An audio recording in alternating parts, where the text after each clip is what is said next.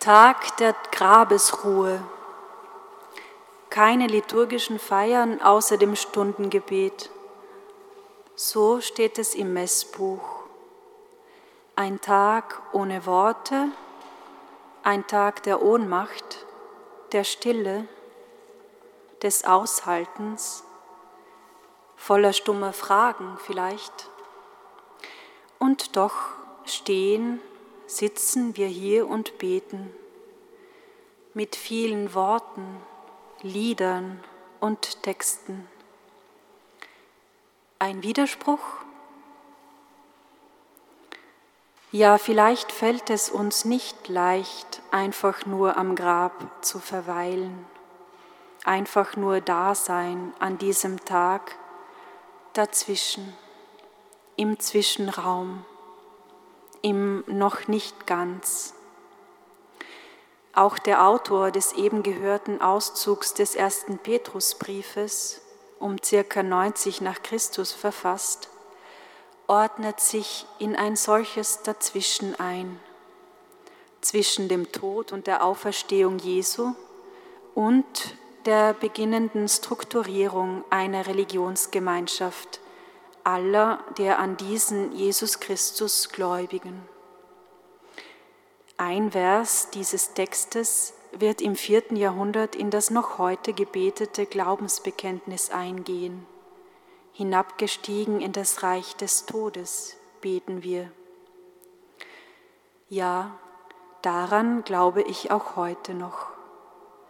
Und wie es im Text heißt, dass er uns durch seinen Tod erlöst hat, ein für allemal, um uns zum Vater zu führen.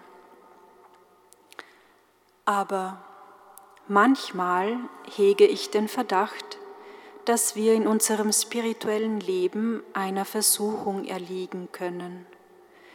Und zwar jener, allem unbedingt Sinn geben zu müssen hat ein schwerer Unfall, Krieg, Leiden, eine Depression oder der Tod eines geliebten Menschen einen Sinn?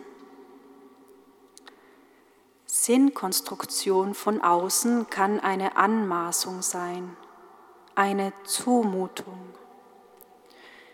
Die Erlaubnis zur Sinnlosigkeit befreit. Es gehört auch zum Menschsein, Dinge sinnlos, unsinnig zu finden und sie zu hinterfragen. Der Wahn in allem einen Sinn zu sehen, kann zum Wahnsinn werden. Der Anspruch, in allem einen Sinn sehen zu müssen, kann wütend machen.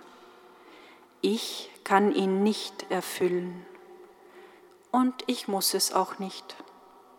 Auch das befreit zum Leben.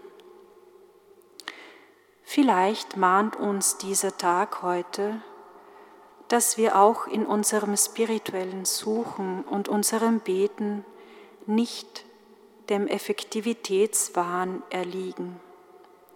Manchmal ist Schweigen angebracht und die Akzeptanz einer großen Wahrheit und Tatsache. Tod, Tod und Leiden sind willkürlich, profan, brachial und sinnlos. Guten Menschen stoßen schlechte Dinge zu. So einfach ist das. So schrecklich ist das. So hilflos und ohnmächtig. So sprachlos macht uns das. Und einer hat sich dieser Ohnmacht ganz ausgeliefert, sie ausgehalten. Ein Philosoph im letzten Jahrhundert meinte, dass den Christen der Weg und die Zeit zwischen dem Karfreitag und dem Ostersonntag abhanden gekommen seien. Ja, Kar-Samstagserfahrungen gehören dazu und eben eine Art Kar-Samstagssprache, sagt er, die nicht eine reine Siegersprache sein kann.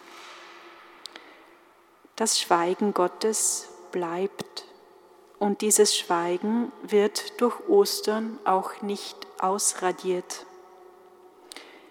Ich darf all meine Fragen, mein Warum in diese Stille werfen und warten.